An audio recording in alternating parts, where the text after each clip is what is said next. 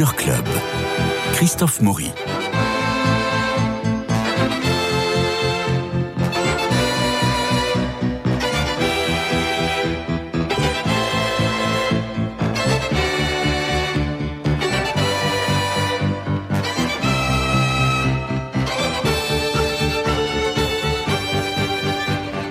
Mélina de Courcy, vous nous emmenez aux Bernardins où vous enseignez et où on a pu assister euh, à une singulière euh, exposition, installation que les Bernardins ont proposée à leurs visiteurs. Ça s'appelle Exposition trois et c'est de Julien Signolet.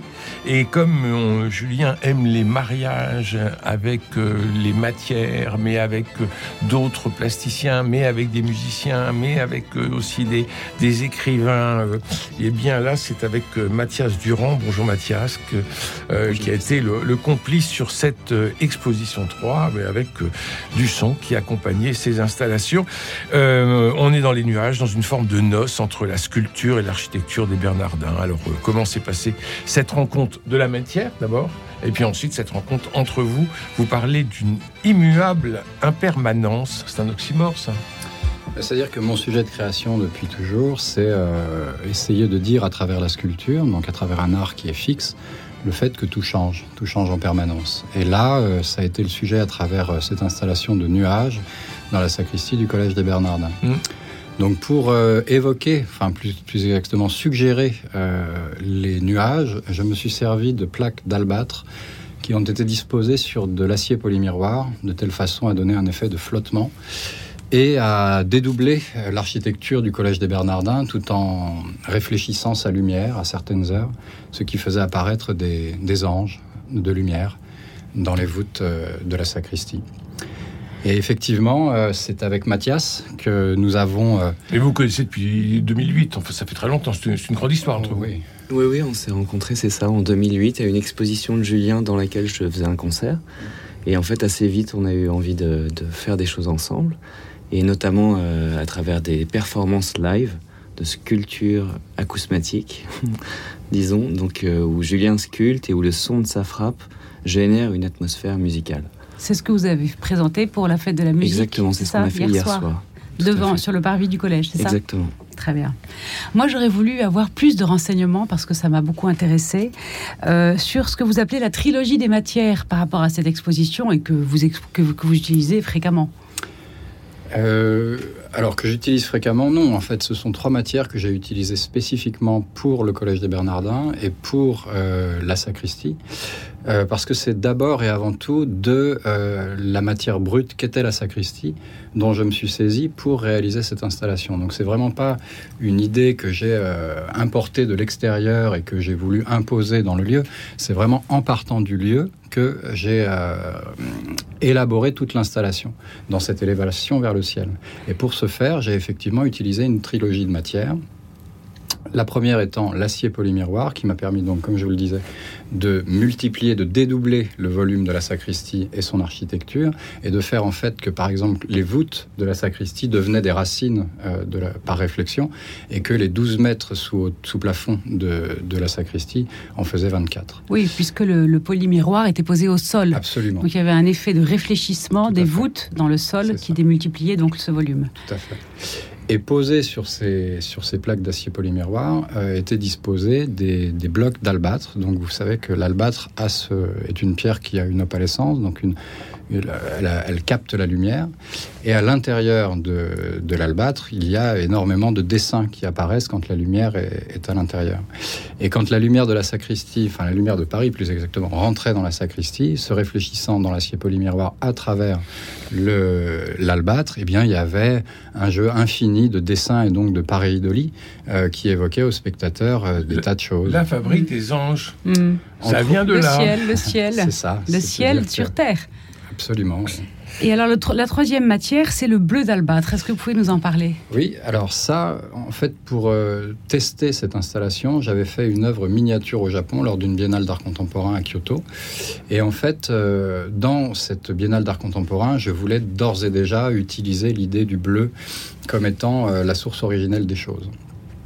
Et euh, il me fallait un bleu d'une, caté- d'une qualité supérieure. Et donc, j'ai cherché euh, au, au Japon un établissement de pigments qui répondrait à cette euh, voilà, car- caractéristique de, de, de, d'excellence, on va dire. Et j'ai trouvé donc un vieil établissement où euh, on fait des pigments depuis cinq générations à Kyoto, où les plus grands artistes japonais euh, viennent acheter leurs couleurs, mais ça je ne le savais pas à ce moment-là. J'ai juste euh, eu la surprise de voir que David Bowie, en son temps, était venu acheter des couleurs. Et en grand fan de David Bowie, je me disais que j'étais au bon endroit et que c'était là qu'il fallait que j'achète euh, le bleu dont j'allais avoir besoin. J'ai acheté ce bleu, je suis retourné euh, faire mon installation. L'installation euh, a eu un grand succès, c'était vraiment très, très chouette. Donc, toutes mes, mes tests étaient déjà euh, probants, on va dire. Et euh, fort de cela, je suis retourné voir ce vieux maître des couleurs et je lui ai demandé de réaliser un bleu à partir de poussière d'albâtre. Ah, c'est pour ça que ça s'appelle le bleu d'albâtre. Absolument. Et parce c'est ce que vous aviez déjà utilisé à Kyoto, déjà ? Non, pas non, du ça, tout. C'est en nouveau fait, c'est, pour le collège. C'est parce que je savais euh, qu'au Collège des Bernardins, les deux premières matières que j'allais utiliser, parce que pour le Collège des Bernardins, je voulais faire un effet de flottement. Je voulais... le, la première idée, c'était celle-ci. Donc, l'usage des miroirs, de l'acier polymiroir, était la première idée. L'usage de l'albâtre était obligatoire parce qu'en fait, c'est comme ça que s'est faite la rencontre entre moi et le Collège des Bernardins en deux mille vingt. Et après, l'idée euh, du bleu m'est venue à Kyoto. D'accord. Et c'est à Kyoto, donc, que j'ai décidé que, euh, pour boucler la boucle, on va dire, euh, le, l'albâtre serait utilisé dans la réalisation du pigment. Et donc, vous savez qu'un pigment, c'est toujours, en général, une base de couleur plutôt foncée qu'on va associé à une charge minérale, généralement euh, du blanc de meudon ou alors euh, du, de la poussière de marbre ou des choses de cet ordre. Mais au Japon, l'albâtre n'existe pas. Donc en fait, euh, ce vieux maître des pigments était très intéressé par utiliser euh, les caractéristiques de l'albâtre, que sont sa transparence, pour euh, essayer de voir si ça faisait un pigment intéressant. Et effectivement, ça faisait un pigment extrêmement intéressant. Donc il m'en a réalisé six kilos. Et ces six kilos, j'ai fait une fresque euh, immense dans le, dans, dans le Collège des Bernardins. Mmh. Et c'est, oui. Oui, oui. Et ben, en fait, c'est, c'est à partir de ce bleu qu'on euh, savait qu'on allait travailler ensemble avec Mathias, bien sûr, sur le, sur le son, et que Mathias allait saisir, lui aussi, euh, de, de l'acoustique de la, de la sacristie pour réaliser euh, une œuvre musicale à l'intérieur, dans une trilogie, lui aussi. Mais là où, euh, bien sûr, on se réunit euh, tout le temps, et on, c'est, c'est, c'est une association euh, très fluide, mais euh, là où il y a vraiment une, une association physique entre nous, elle s'est faite autour du bleu. Parce qu'en fait, les panneaux de bleu euh, qui m'ont permis de faire la fresque étaient de, des, des, des plaques de contreplaqué derrière laquelle on a placé des systèmes de transduction. Et c'est avec cette transduction que Mathias a euh, fait chanter le bleu pendant euh, toute cette période. Donc quand on s'approchait du bleu, il y avait de la musique derrière. Absolument. Comme la musique des anges quand on est dans le ciel. Exactement, sauf que les anges, la voix des anges, c'était celle de Mathias. Vous écoutez la matière, euh, euh, Julien Signolet, vous écoutez la matière où on l'a travaillée, comment ça se passe ? Vous qui êtes passé du bois à la pierre, ensuite euh, vous avez cette installation au Bernardin et vous ne venez pas avec votre matière qui sort de l'atelier, vous regardez le lieu, vous sentez quelle matière et ensuite vous, euh, vous l'écoutez vraiment. C'est euh... ben, j'écoute les circonstances, à vrai dire. Ouais. C'est-à-dire que nous ne sommes jamais que des circonstances qui évoluent dans, dans l'espace-temps et en fait, euh, à chaque fois, euh, ce sont des circonstances renouvelées. Et donc, euh, quand je suis face à un bloc de pierre ou de bois et que j'ai une intention euh, créative, artistique, c'est d'abord à partir de l'information contenue dans cette matière euh, initiale, euh, le veinage du bois, euh, la, la couleur de la pierre, euh, que je vais, euh, dont je vais me saisir pour euh, réaliser avec euh, la matière mon propos artistique. Et en fait, j'aborde l'installation exactement de la même façon. C'est-à-dire qu'en fait, une fois rentré dans la sacristie, je me suis saisi de sa lumière, son histoire, son volume, sa couleur, pour euh, comprendre comment elle fonctionnait et ce qu'elle avait déjà à dire. Et à partir de ce qu'elle avait déjà à dire, on est rentré dans une conversation. Et cette conversation a donné une installation. Et c'est comme ça qu'on est rentrés tous les trois, en fait, dans, dans, dans cette conversation, à savoir... Euh, Mathias, moi et euh, la sacristie. C'est aussi ce trois, ils tournaient dans, dans cet ordre-là. C'était vraiment une rencontre, une trilogie entre un sculpteur, un musicien et un lieu euh, chargé d'histoire euh, qui était euh, la sacristie du Collège des Bernardins. On tourne toujours autour du trois. Vous parlez d'une trilogie musicale. Quelle est-elle, euh, Mathias Durand ? euh, En fait, elle est, euh, elle est de différentes natures. Déjà, il y a trois modes de diffusion dans la... dans la sacristie, techniquement, c'est-à-dire qu'effectivement le, les grands panneaux de bleu euh, créent un peu des couloirs avec ces transducteurs qui les font vibrer, donc qui donnent une, une conduction solidienne plutôt qu'aérienne avec des membranes. Donc ça, ça crée des grands couloirs dans la sacristie. Euh, il y a un, un, un caisson de basse, en fait, qui est très légèrement là, mais qui est quand même là pour venir nous, nous, nous, poser. nous attirer au sol, exactement, ouais. nous poser, nous faire rentrer dans les miroirs. Le, le bleu, en fait, lui, son rôle, c'est vraiment de nous, de, d'élever. Donc euh, le, le son a été mis à un volume, a été mis pas très fort, a été mis au, au, au juste volume qui permet à la sacristie de résonner. Parce qu'au-delà d'un certain volume, le, la sacristie sature, l'espace est complètement saturé, et en fait on, on entend euh, finalement un brouhaha de, de, de son. Et il y a un volume, euh, en, en, en étant un peu en résidence là-bas et en travaillant sur place, c'était, je, je m'en suis rendu compte qu'à un certain volume, le, le son a tendance à monter vraiment dans les voûtes, mmh. et, à, et mmh. à se redéposer ensuite. Et c'est vraiment cet effet que, que je recherchais dans le bleu. Et la troisième... Euh, La troisième chose, c'est qu'il y a quand même deux enceintes euh, stéréo qui sont, qui sont posées un petit peu lointaines et qui, elles, vont rappeler des, des sons qui ne sont plus euh, familiers, des sons de piano, des sons d'orgue, en fait, qui viennent un peu au loin. Donc, il y a ces, ces trois types de sons, l'orgue, le piano, les voix.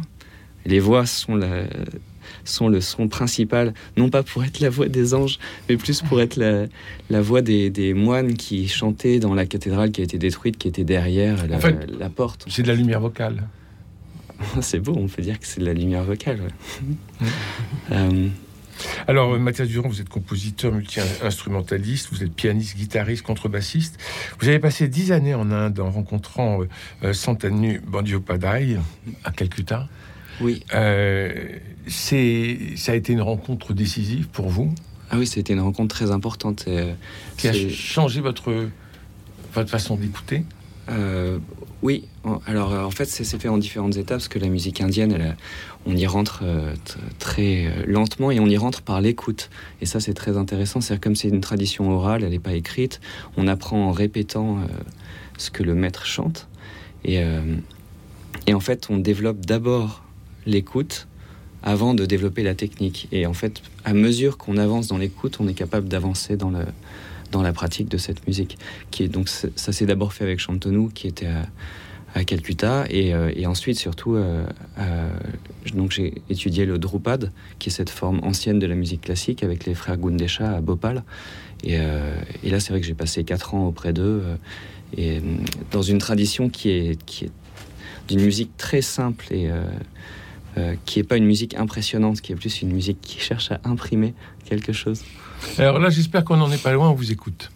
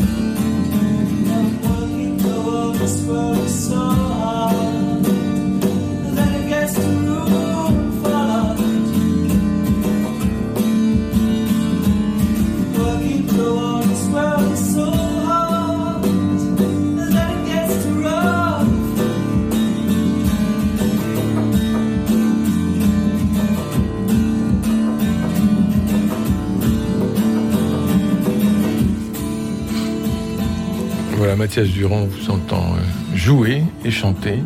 Euh, on est en Inde et je ne me souviens plus du nom de la personne, du percussionniste Alors, qui vous accompagne. Euh, Sina Fakhrodin, Fakhrodin Ghaffari, qui est un, un percussionniste iranien. Voilà. Donc là, ce qu'on écoute, c'est pas de la musique classique indienne. Hein. C'est non, non. vraiment une chanson. Euh, voilà, Sina, avec qui euh, on, a, on a beaucoup joué en Inde. Ça, dans, ça se passe dans une chambre d'hôtel à Jaipur avant un concert dans un auditorium. On a fait une, une vidéo impromptue sur le lit de la chambre d'hôtel. Et euh, je pense qu'on trouve cette vidéo sur, sur Internet. Oui, oui, absolument. Mais il y a beaucoup de vidéos de vous et euh, avec euh, des, des sons très, très intériorisés, très intérieurs.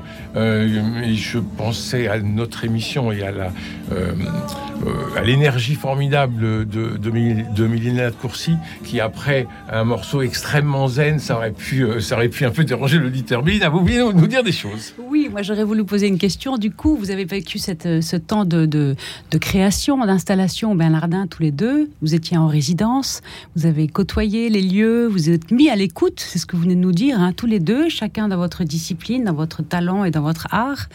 Et du coup, ma question, c'est qu'est-ce que vous retirez de ce temps de fréquentation des lieux et de ce temps de... Qu'est-ce, qui, qu'est-ce que ça vous a, vous a apporté? Qu'est-ce que vous avez envie de nous en dire? Ah bah, ça a été une chance extraordinaire de pouvoir créer là-bas. Ça a été vraiment... Euh, d'abord, le lieu lui-même. Le lieu, son histoire euh, est tellement puissant et chargé qu'en fait, ça a été... Euh, Cette immersion euh, dans laquelle nous avons été euh, pour créer a été euh, extrêmement puissante et nourrissante. Et la présence, parce que c'est notre sujet de création, que nous avions euh, pendant que nous créions là-bas, euh, était vraiment extrêmement euh, impliquée. On était complètement, complètement dans ce qu'on faisait, euh, à l'instant où on le faisait.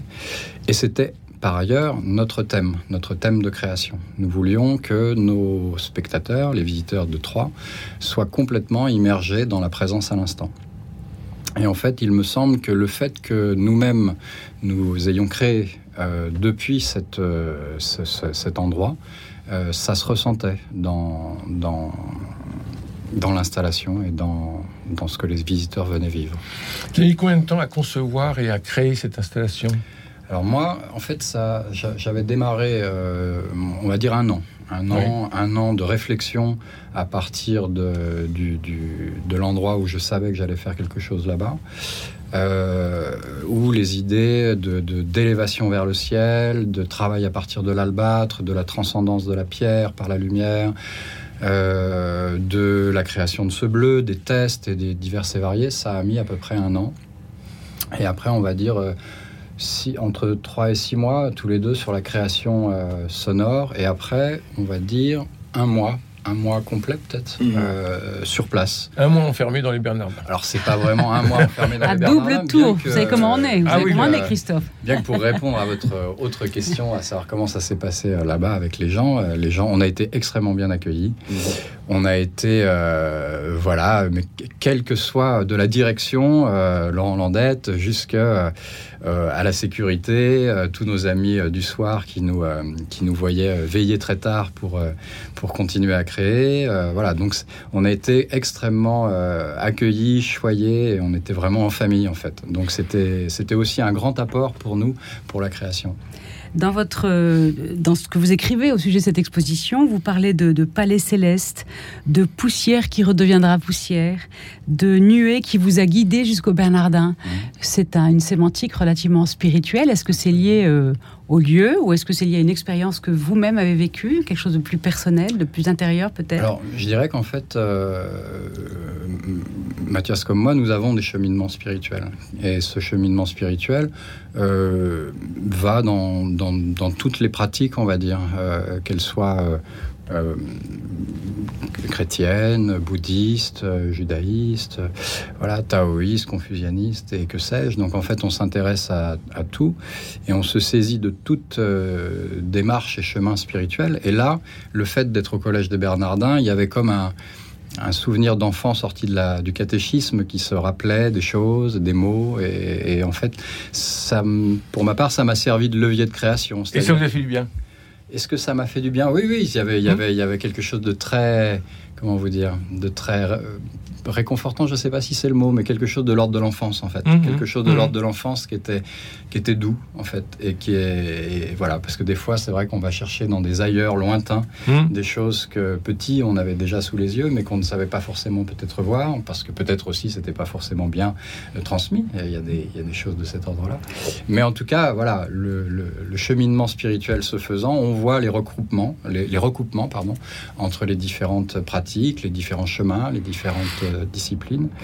Et voilà, le faire référence à ces, ces notions de, de poussière, de retour à la source, euh, voilà, c'est tout à fait... Euh... Alors, le public, oui. Le public était là, notamment au moment de la Nuit Blanche que vous avez vécue. Comment ça s'est passé ? Il était interrogatif, il était euh, gourmand, il était attentif, il était... Le public dans la Nuit Blanche, je pense qu'il a vraiment vécu une expérience forte. Ah oui, oui. Et y compris tous les artistes qui ont participé, parce qu'il y avait quatorze artistes qui étaient là, euh, musiciens, danseurs, euh, pendant la Nuit Blanche. Et euh, Julien avait donc euh, investi toute la nef d'une nouvelle installation que, qui a été visible que pour la Nuit Blanche, en mmh. fait, pour, euh, pour créer un, un tunnel, en fait, qui allait, qui allait vers la sacristie. Et les... les Les musiciens, en fait, jouaient derrière les voiles, donc qui n'étaient pas visibles, étaient visibles par ombre, euh, jouaient avec le, le fait de, de, de, de chanter tout doucement, de chanter de, assez fort, d'emplir cette acoustique formidable de, de la nef, en fait. Alors, bien sûr, il y avait aussi une diffusion euh, sonore tout le long de la nef en, en, multi, en multicanal, donc il y avait des, des voix qui naissaient à, à différents endroits. Et, euh, et je pense que les... À un moment, je, enfin moi j'ai pas vécu la chose de la nef parce que j'étais dans la sacristie pendant toute la durée de l'expérience. Ça a duré quand même huit heures, donc on a joué tous en continu pendant, pendant mmh. toute cette période. Mmh.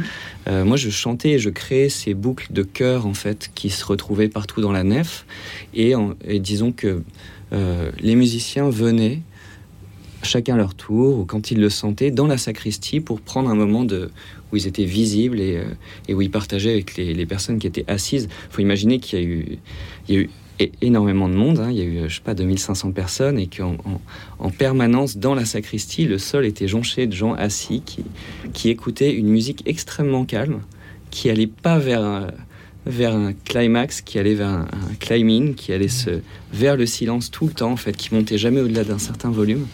Que et je pense que tu dis... À un moment, Julien me disait, mais les gens, quand ils rentraient, leur première euh, réflexion, c'était « Ah !» Donc, vous avez saisi un instant, en fait, à chaque fois. À chaque Tout... fois, exactement. Vous avez... Et est-ce que, pour vous, alors, l'idée, c'est peut-être Dieu se cache dans cet instant ? Oui, c'était ça, la phrase un peu clé euh, qui s'est levée avec le temps, c'est-à-dire euh, « Dieu ne se cacherait-il pas dans l'instant ?» mm. Et en fait, c'est par... Euh, Au tout début de cette aventure, la question, c'était, euh, le, la phrase un peu clé de la, de la création, c'était être immergé dans la présence. Mmh. Et en fait, euh, en cheminant dans le, dans le processus créatif, l'idée, finalement, ça a été euh, l'immersion dans la présence, certes, mais dans la présence à l'instant. Donc, donc finalement, dans une présence de soi, à l'intime de la seconde, à l'intime de l'instant. Et en fait... Quand on est complètement investi dans, dans cet instant, euh, je pense que c'est là qu'on trouve euh, la clé. et, et c'est ce qui s'est passé pendant la Nuit Blanche, en fait, pour euh, revenir sur ce point. Euh, les deux mille sept cents personnes qui sont passées nous voir, voilà, ont fait la queue euh, quarante-cinq minutes pour, euh, depuis le boulevard Saint-Germain pour rentrer dans l'œuvre. Euh, ils rentraient par euh, la porte du jardin. Mmh. Et effectivement, quand ils arrivaient euh, au bout de la nef qui fait soixante-dix mètres, dans ce tunnel euh, qui, qui menait euh, vers, vers, vers le pas du Christ, ouais, mmh. mais elle est surplombée d'un Christ en gloire, en fait. Mmh. Et en fait, ce Christ en gloire était mis en scène, lui aussi, euh, au-dessus de la porte de la sacristie, avec... Euh, un rappel euh, dans un autre porte de bleu qu'il y avait dans le fond, avec une mandorle, voilà, mmh. qui était une mandorle de lumière. Donc il y avait deux façons de dire le même propos, euh, l'une de pierre et un Christ en gloire figuratif de pierre, euh, voilà, et euh, une façon abstraite de dire la même chose, c'est-à-dire euh, la, la victoire de la mort, mmh. de la victoire de la vie sur la mort, pardon.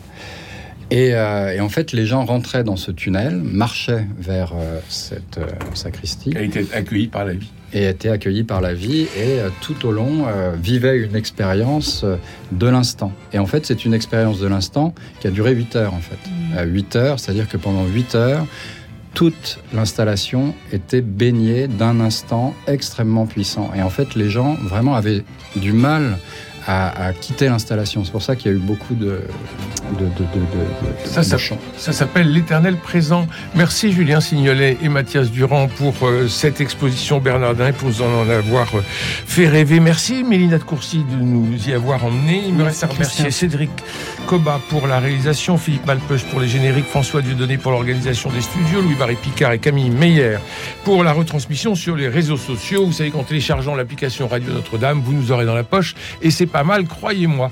C'est notre dernier Culture Club Expo de la saison, parce qu'à partir de lundi, vous nous retrouverez, lundi prochain, vous nous retrouverez en quatre feuilletons autour de l'incroyable exposition Paris-Naples au Louvre. Demain, en prévision des J M J à Lisbonne, nous parlerons de cuisine portugaise, où l'on verra qu'il n'y a pas seulement de la morue dans nos assiettes. Parler de livres de cuisine, c'est inhabituel, mais ça fera du bien. Alors bonne journée, je vous embrasse.